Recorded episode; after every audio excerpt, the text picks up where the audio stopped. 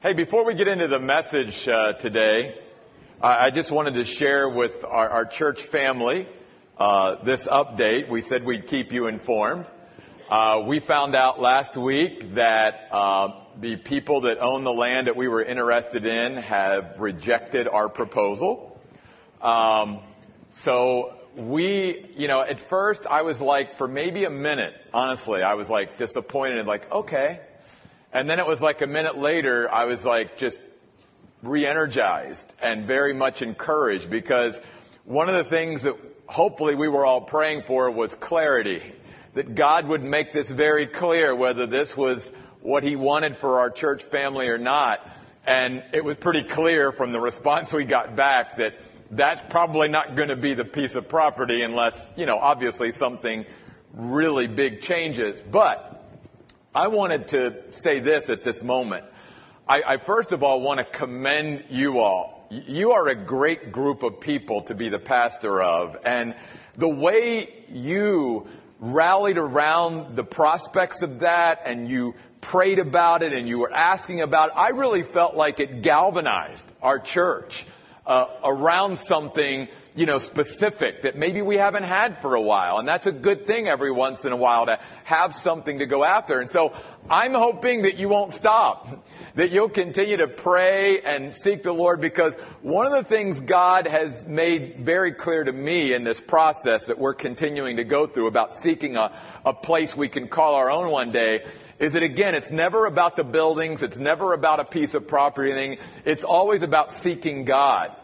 And, and that's what we were doing in that moment. We were seeking God, and I think that's what God continues to want us to do. He wants us to seek Him. And this is going to be a process. You know, as we've been in the book of Romans, one of the things that I've been reminded of too is that when God laid out a promise for Abraham and Sarah, the, the problem came whenever they couldn't wait for God to bring it about. If they would have just waited for God to bring it about, it would have been so awesome, but they couldn't wait. They were very impatient and they tried to force something. They tried to make something happen and that ended up not being a good thing. And so I just again am just sort of re-encouraged by the fact that God is saying, I got someplace out there. And when God shuts one door, the door that he eventually opens up is always better anyway. God's answer is always the best answer. And so we've just got to trust God in this moment that God's got something else out there, someplace else for us. And let's just learn to wait on the Lord, be patient, let Him bring it about in His timing.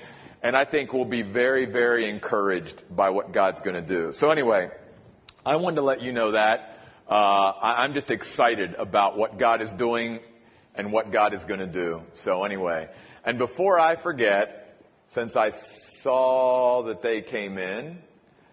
Uh, we have newlyweds in the congregation. And I forgot to say to Elliot and Megan, it was good to see you guys. So why don't you guys stand and let us welcome you back as husband and wife? Yeah. Good to have you guys back from your, I'm glad you decided to come back from your honeymoon and join us. That was, that was really nice of you. All right, we're going to have a couple announcements at the end. We certainly want to promote VBS again. But anyway, right now, Romans chapter 5, we enter into a new chapter today. And, and I just love this passage that we're, we're going to be in today because it's all about where do we stand with God.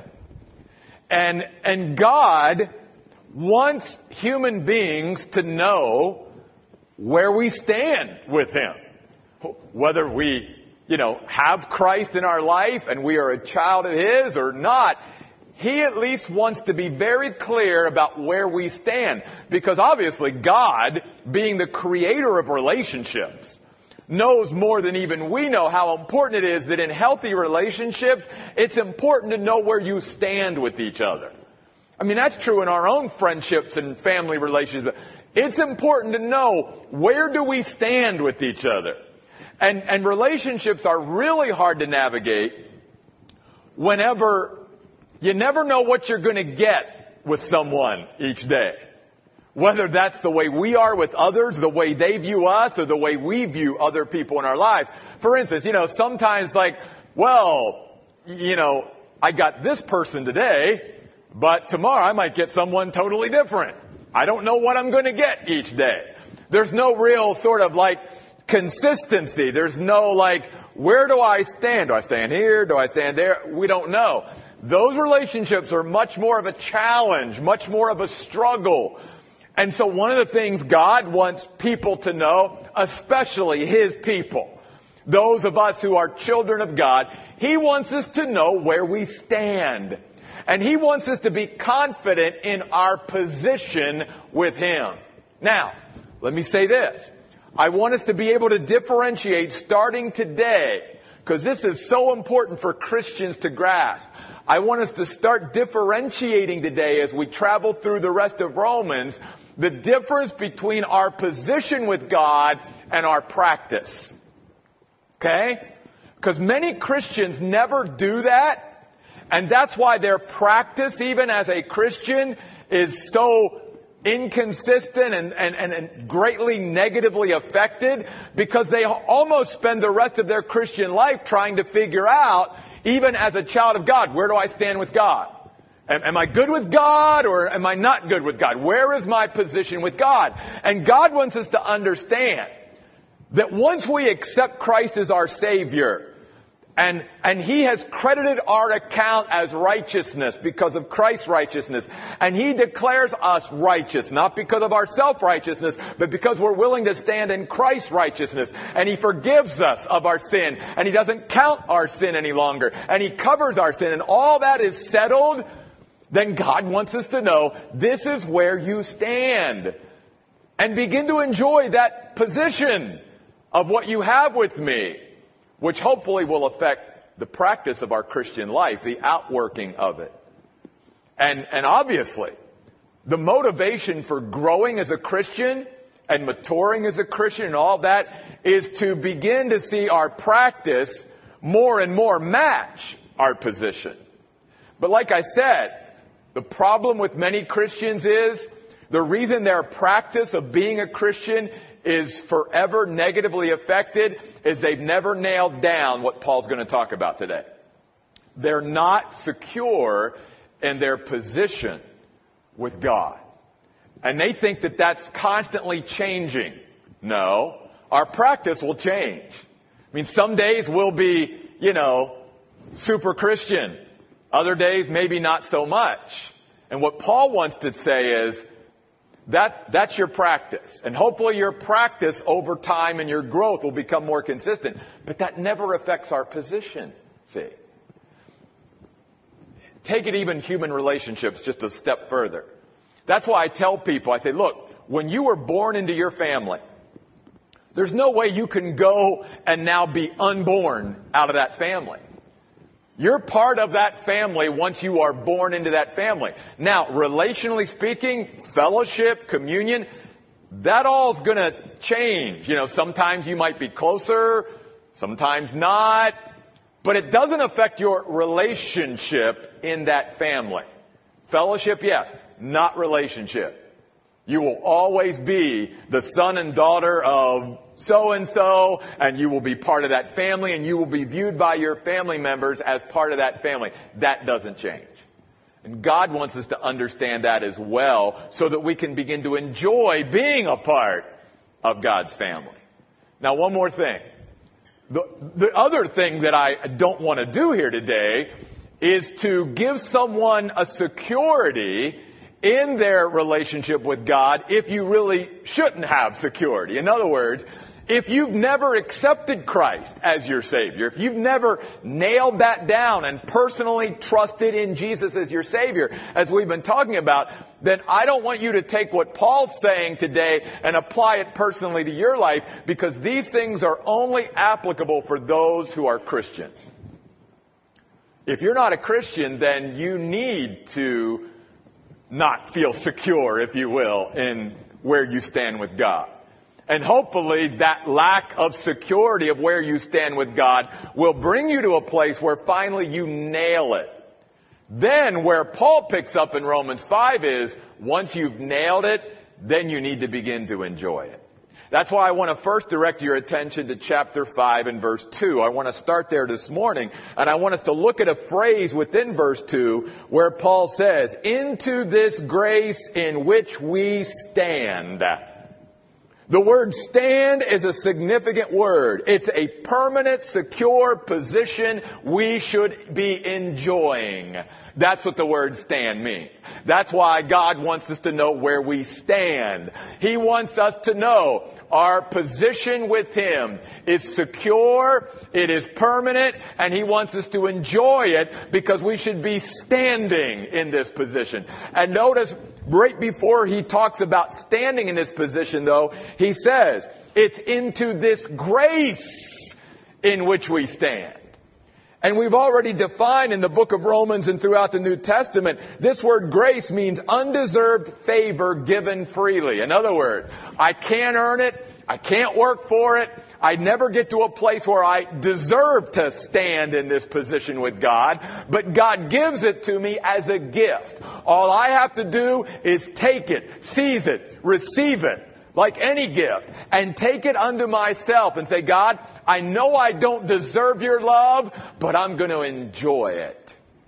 I'm going to accept it. I'm going to receive it. That's one of the most significant things even a Christian could do in their life, is to know I never deserve the position I have with God. I never deserve the standing I have with God, but that also should never prevent me from enjoying being a child of God, enjoying my position, enjoying the security that I have in God, and beginning to truly enjoy and plumb the depths of my now relationship that I have with God through Jesus Christ. So that's why Paul says, into this grace in which we stand. And when a Christian gets to that point, the score sheets will go out the window. It won't be like you're keeping score as in, okay, God, are we okay or are we not okay? See, if you and I understand grace, and we understand that we stand in this position before God securely by His grace, then I don't have to worry about, God, am I making myself uh, more appealing to you? Do you like me more now because of how I'm behaving? You know, do you love me more now and all that kind of stuff? Because God's saying, uh, Jeff, there's nothing you could ever do. I, I love you. And, and I loved you. We're going to see, I loved you when you wanted nothing to do with me. So, so don't make that mistake, Paul's saying. Realize that the position that you and I enjoy isn't keeping score with God. It, it isn't trying to make myself good enough to appeal to God or to be appealing to God. All that goes out the window. I stand secure in this position because of His grace. And I begin to enjoy that because it's a permanent, secure position God wants me to enjoy. Now again, how do I know I'm in that position? Well, back up to verse 1. Therefore, since we have been declared righteous by faith.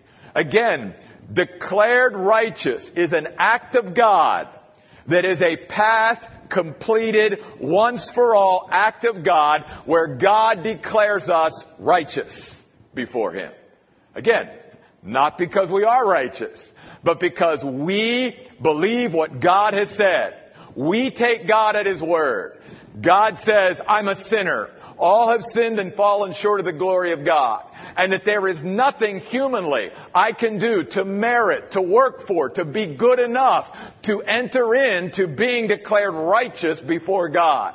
But what I can do is I can fall upon the mercy of God and accept the provision that God has given to me, which is Jesus Christ and His righteousness and the work that He did on the cross. And I can accept God's forgiveness of my sin. And I can know that not based on me, but on what Christ has done, my sin can be forgiven, covered, not counted anymore against me. And that, that my bank account, if you will, with God is filled with righteousness. Not my own righteousness, but with the righteousness of Jesus Christ. And that's how a person is declared righteous.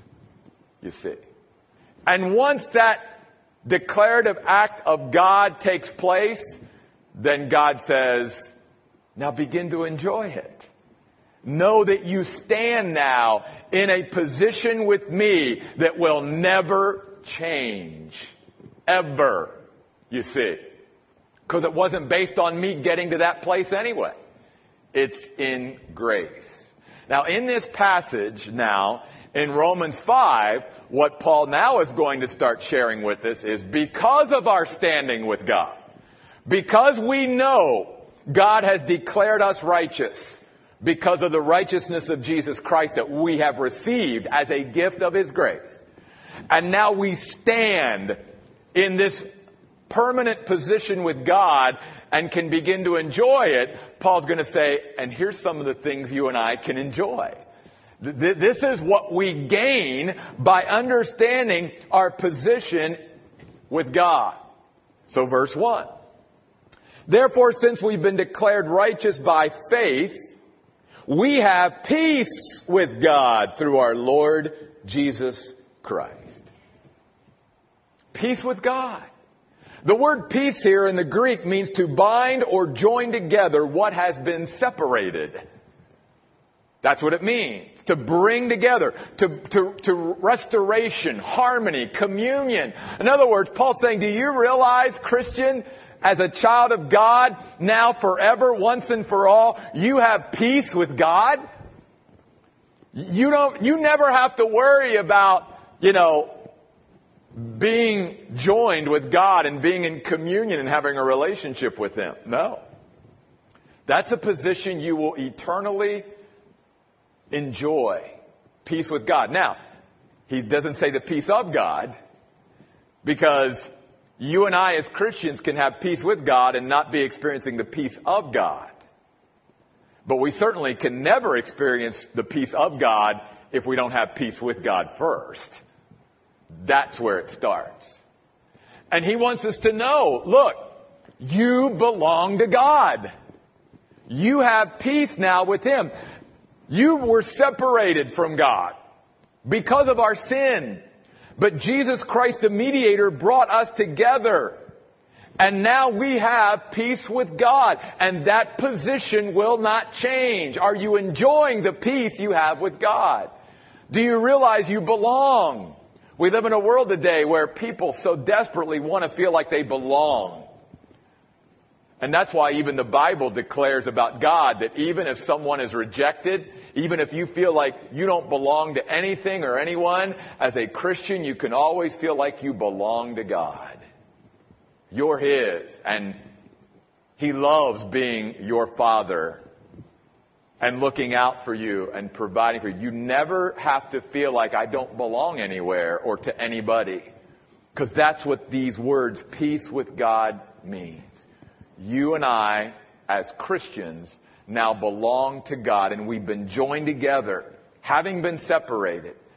Enjoy that peace you have with God. But then Paul goes on. Notice he says, through whom, verse 2 again, we have also obtained access by faith. Not only because of our standing with God do we have peace with God, but now we have access to God. This word access is a bringing near into the presence of, leading to the privilege of address. In other words, he's saying, do you realize that through Jesus again, not through anything we've done, because of our position and because we have peace with God, that we have unlimited access to God? That Jesus Christ literally sort of takes us as His children by His hand and he brings us into to the Father and he introduces us and says, Father, this is Jeff. Jeff, this is the Father. And he says, You can talk to my Father about anything, anytime, anywhere. You, you just, just, you just start talking, he'll hear you. He'll, you have access to him. Wow.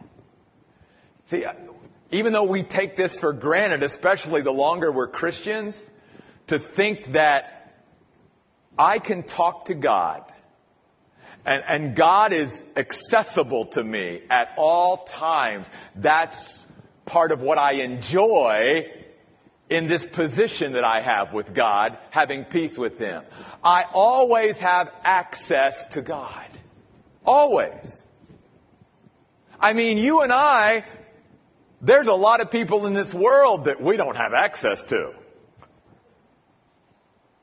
fact, if I called certain people up and say, hey, can I have a minute of your time? They go, who are you? I don't even know you. And what are you doing bothering me? And yet the God of the universe, he's like, uh, Jeff, just call anytime about anything, anywhere. You always have access to God. Always. This is what he's saying here.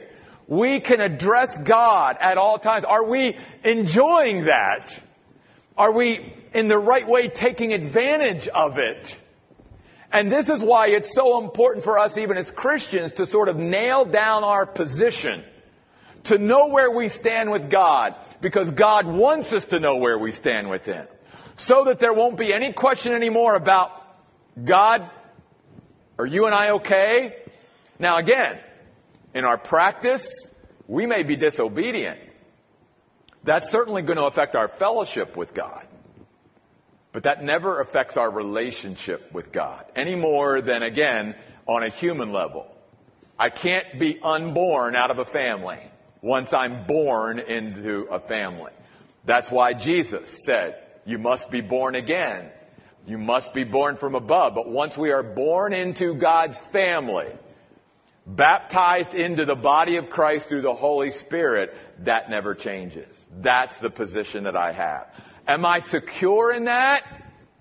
Because folks, if you're not secure in your position with God, if you don't know where you and God stand from day to day, then I guarantee you it's going to affect your practice as a Christian for the rest of your life. Because instead of just concentrating on growing, and concentrating on enjoying what we have as children of God, we're always going to be trying to figure out even, am I a child? Am I not? Am I good with you, God? Am I not? And that's why Paul wrote Romans chapter 5. Yeah, we stand in this grace. And because of that, we have peace with God. We have access to God. Then he goes on. Notice what he says in verse 2. Through whom we have also obtained access by faith into this grace in which we stand, and we rejoice in the hope of God's glory. The third thing, we have peace with God. That's because of our standing with God. We have access to God. And now, Paul says, we have confident hope. This is what we have because of our standing with God, our position. We have, we can live every day in confident hope. And notice Paul says, I even rejoice in this hope. I'm expressing joy all the time in the hope that I have as a believer in Jesus Christ. And notice the first place that hope goes in hope of God's glory. In other words, Paul's saying, let's not forget that, that our hope, our confident hope and expectation is in what God's going to do in the future. That's what he means by the phrase God's glory. That one day God's going to be seen for who He really is. God's going to be worshiped for who He really is. People are going to see and acknowledge God finally one day. And He's going to be glorified as He should be glorified. And Paul says we have hope in that, that this world and the way this world is going and the things that are happening in this world and all of that isn't going to last forever, my friends. One day, every knee will bow, every tongue will confess that Jesus Christ is Lord to the glory of God the Father. One day he will be recognized. One day you and I, who have faith in him, will be vindicated for our faith. And we will be seen for who we really are the children of God. Paul says, Do you realize every day we have that hope? See, we have something to look forward to. That's the hope that we have as Christians. The best is yet to come. Always for a Christian, the best is yet to come. We've been talking about it through our 22 week series in Revelation that, by the way, can I say, we finally finished last Tuesday. But that's what the book was about reminding us about what our hope is. And Paul's saying we possess that hope all the time. Do we wake up as Christians every day reminding ourselves of what God has promised us that we haven't even realized yet? But Paul doesn't leave the hope just with the future now and now, by and by type thing. No, Paul says this confident hope and expectation that I possess as a believer because of my position with God even affects how I view life and the circumstances of life and the trials of life. Notice what he goes on to say, very important in verse 3. Not only this, in other words, not only do I have confident hope in the future, but I possess confident hope in the present when things are going bad. Not only this, but we also rejoice in sufferings, knowing that suffering produces endurance and endurance character and character hope. Paul saying, when we approach things from the hope that God can give us because of our position and where we stand with God, then even when bad things happen, when trials and suffering comes, first of all, I realize it's never purposeless. There's always a purpose for it. And that God can use it in my life if I look at it from this perspective. And God can use it to build my faith, build my trust in Him, strengthen me, build character, so many things. But if I, as a Christian, don't enjoy the position that I have and don't live in this hope every day, then those sufferings and trials and circumstances come, can come into my life. And instead of me realizing the, the good things that can come out of even a terrible experience, I can get very bitter against God. I can get angry. I can become discouraged. I can begin to live in despair. But the Bible says you don't have to if you understand your position. Your position hasn't changed. And you never then have to feel like when suffering or trial comes in, well, God must be, must be punishing me for something I've done. And, uh, or I, He's getting me back for something. No. No. Realize though that He's allowed this because He wants to build something into your life and He sees this as an opportunity. He never brought it about. He never was the cause of it, but God is so great that He can use the pain of our earthly existence and our present circumstances to bring us to a better place with Him, a stronger place with Him, a place where we grow even through the pain of life. And Paul says we should be able to know that. Notice that word. That's very important. Not only this, but we also rejoice in sufferings knowing that word means being fully aware. God wants me because my position with Him is secure to always be fully aware that if suffering does come, it can produce some unbelievable things. And by the way, this word produces in the Greek language was a word that you gals will be able to resonate or have much more uh, of a connection with than us guys. This was a word that was used for childbirth, which is actually a great illustration that in spite of the pain and all of that that you gals go through to produce a new life, wow. When that life comes, was that not a blessing? And so Paul's saying, Christians, we have to adopt that mindset, but the only way we can do it is when we know our position with God is secure and we know where we stand with God and we can wake up every day in hope. A hope that even if suffering or trial or tribulation comes, God's not getting me back for something, but He is going to use it if I'll let Him by looking at it from a confident expectation of, okay, God, I know you, you, can do something with this. As terrible as it is, as painful as it is, you can, you can use this in my life. So I'm just going to watch you work. Paul says that's what we can do. But we've got to know our position with him is okay. Or else then we begin to start going, and it affects our practice. We start thinking God's mad at us. We start thinking maybe I'm not saved. My position is now changed with God. And then it starts to affect our everyday outworking of our faith. We stop praying. You know, what's the use of me trying to be a better Christian and stuff? Because look at what God allowed to come into my life. And we begin to get real defeated and real discouraged real quickly. Paul says, no, don't let that happen. You are standing in this grace.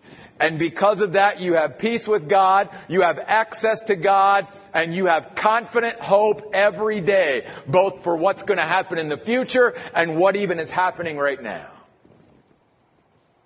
And then Paul says this, verse 5. And this kind of hope never disappoints. He's saying, folks, don't let the certainty that you carry with you be something you're ashamed of. God wants us to be certain of our position with Him. He wants us to be able to know we stand and where we stand with Him. Don't be ashamed of that. That should never be something we're ashamed of.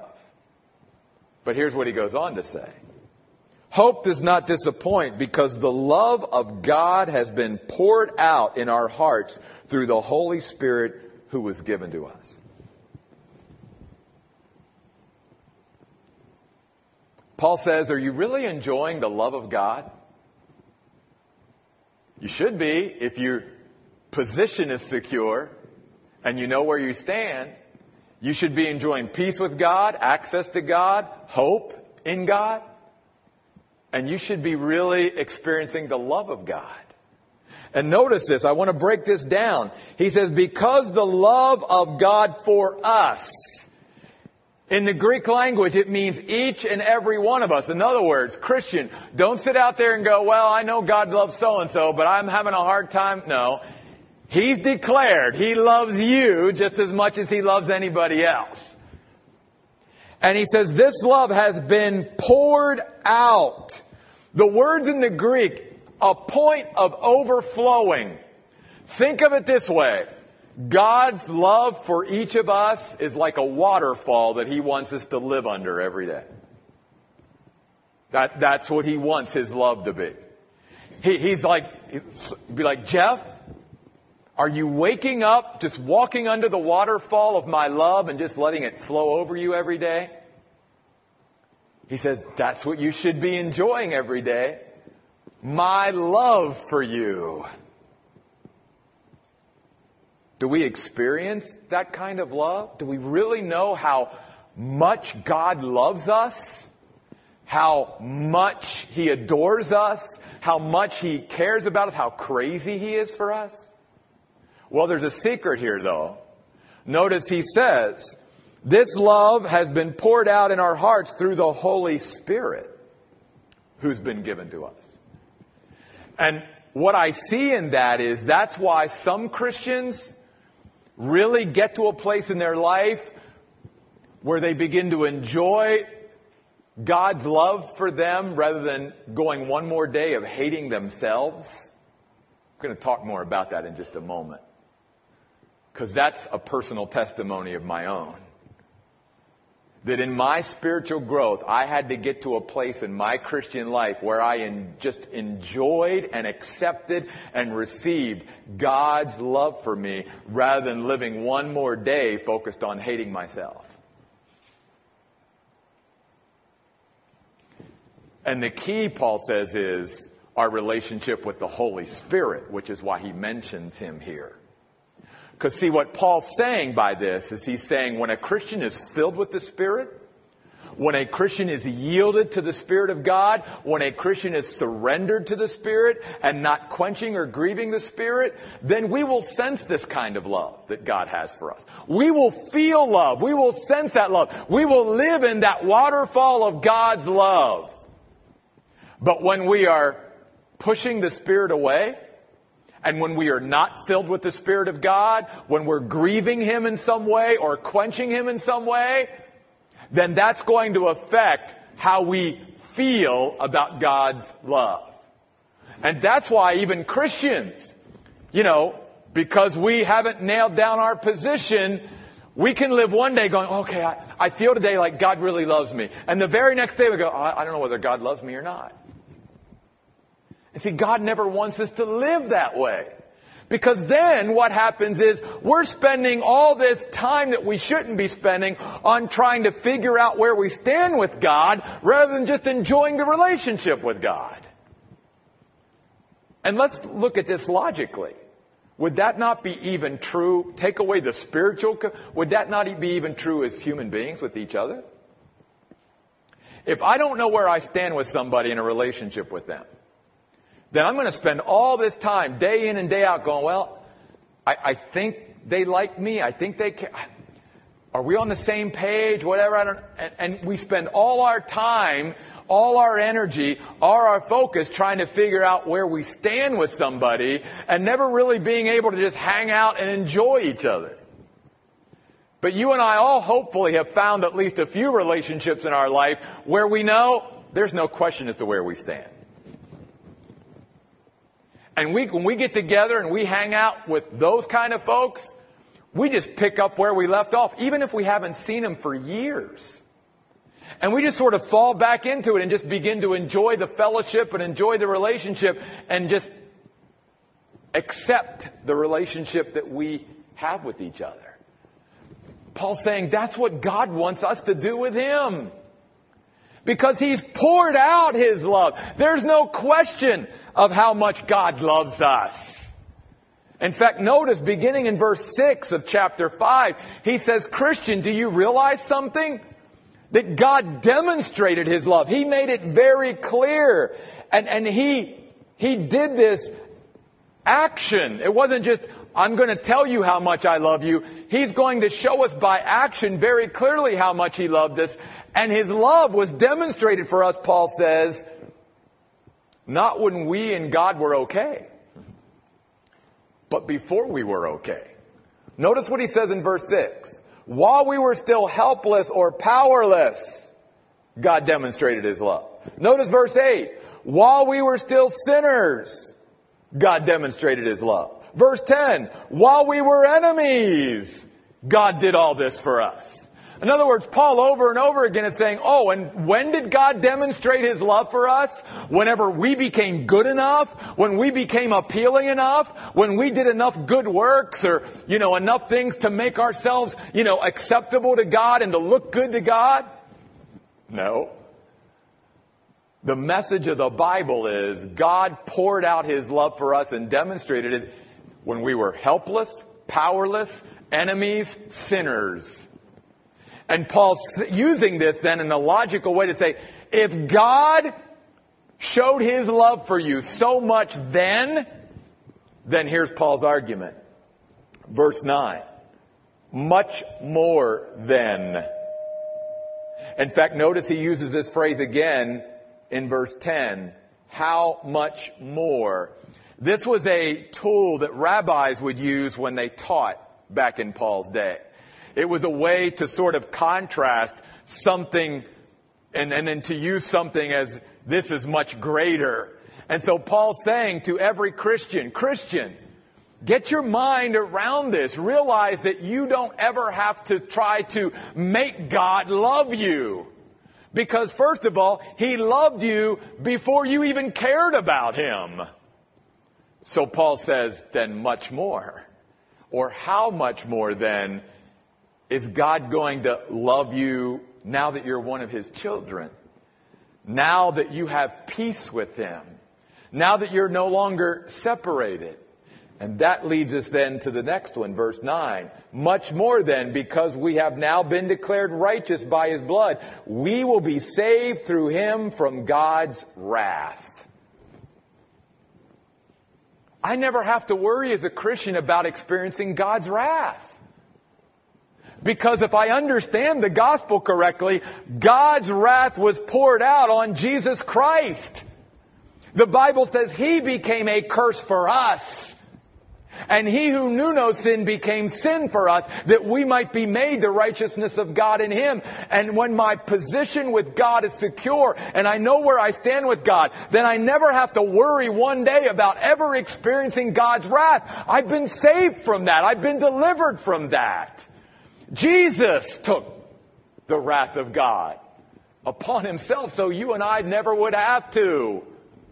How sad is it that many Christians, again, because they don't know where they stand with God, somehow think that they're going to someday experience God's wrath.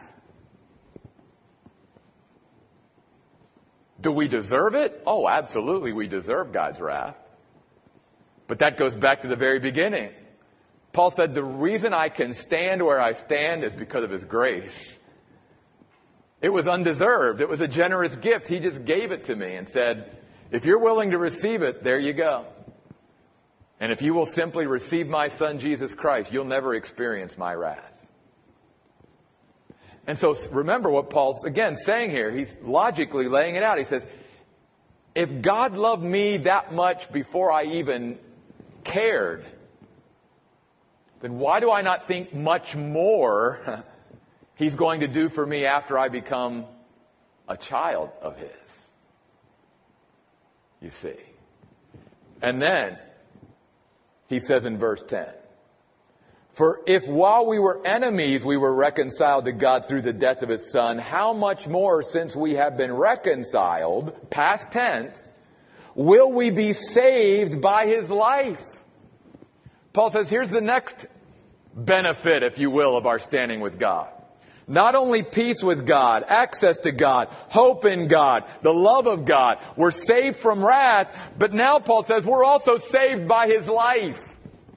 Meaning this that because of my union with Jesus Christ, because I am now in Christ, and that's where I stand, that everything that is Christ is also mine.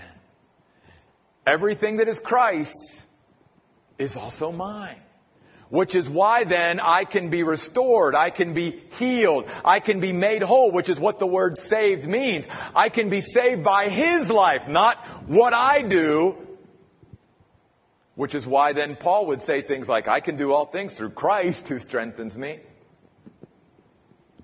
And that's why Paul could say to the Philippians, I know that he who began a good work in you will continue to perform it until the day of Jesus Christ. How could he be so confident about that? How could he tell Philippian believers that? Because Paul said, I know your position. And because I know that, I know that God's going to save you by his life. There's never going to be a time where God's going to turn his back on you. He's never going to forsake you. He's never going to see this whole salvation thing through to the very end. No, he's going to see it through. You're going to be saved by his life. Paul told Timothy, I know whom I have believed, and I, I am assured that he that I have entrusted these things to will be faithful to keep them until the very end. See, Paul wasn't cocky. He was just confident in what God had said, and he trusted in God's word, and he took God at his word. And because even after all that Paul had done in his previous life as Saul, when he finally nailed down that he received Christ as his Savior, he knew that that was a position that he stood in. Not that he deserved, it was by God's grace. But now he was going to begin, as Paul, to enjoy that wonderful relationship he had with God. And instead of every day waking up going, God, where do you and I stand? I'm just going to enjoy the peace, the access, the hope, the love. I know I don't ever have to experience your wrath, and I know that your life will save me and see me through the end.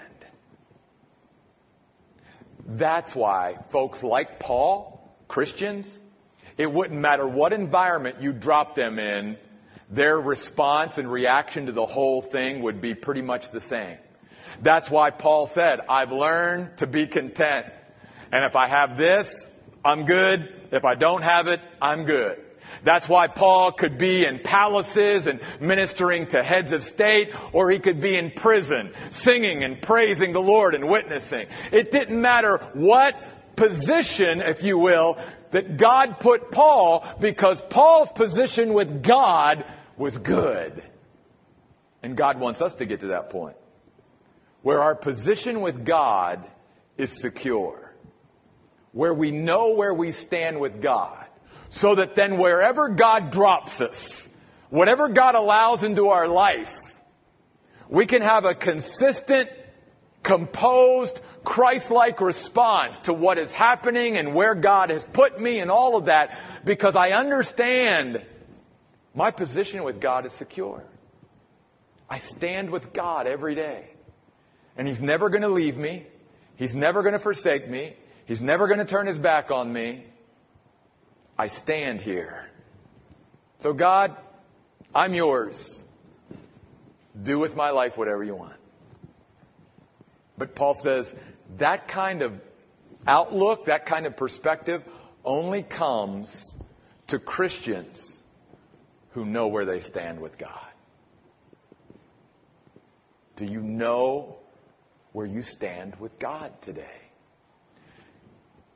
And as a Christian, have you begun to truly enjoy the relationship and the love that God has for you and all that God has for you more so than focusing on yourself, more than hating yourself and beating yourself up? Because for many Christians, that's where they live. And that's why they can never enjoy truly being a child of God. Because they're not so much focused on God and their position with Him. It's more about them and what they haven't done or what they have done. Again, God wants our practice to more and more match our position. But please understand what Paul's teaching here today. Our practice, our practice, whether it's good or bad, never affects our position with God. Once you accept Christ as your Savior, you and I stand in that secure, permanent position because we don't stand there on our own. We stand in the grace and in the righteousness of Jesus Christ. Where do you stand today? Let's pray. God, I, I hope today that your heart of why you revealed and inspired this passage in Romans today, Lord, came through to these dear folks. Sometimes, Lord, I feel very inadequate at being able to talk about your word to others. And yet, God, I know that it's your Holy Spirit that ultimately is our teacher and even my helper. And God, I pray today that these dear folks not only sense your heart for them, but mine as well. I so want my church family and my brothers and sisters in Christ to begin to enjoy the relationship rather than always feeling like they've got to prove themselves, which never ends well because we never could prove ourselves good enough for you. It's not about keeping score. It's about enjoying our position with you. And God, help us to take what Paul says here today and truly rest in it. That no matter what your plan for our life is, no matter what road you take us down, no matter what experience you allow to come into our life, help us, Lord, to always approach it from a standpoint of, well, these things can change, and life will always bring about changes. But my standing with you, God, never changes. I'm secure with you. God, may we sing about your amazing grace that gives us this opportunity as we close today. In Jesus' name we pray. Amen. Why don't we stand and sing about God's great, amazing grace?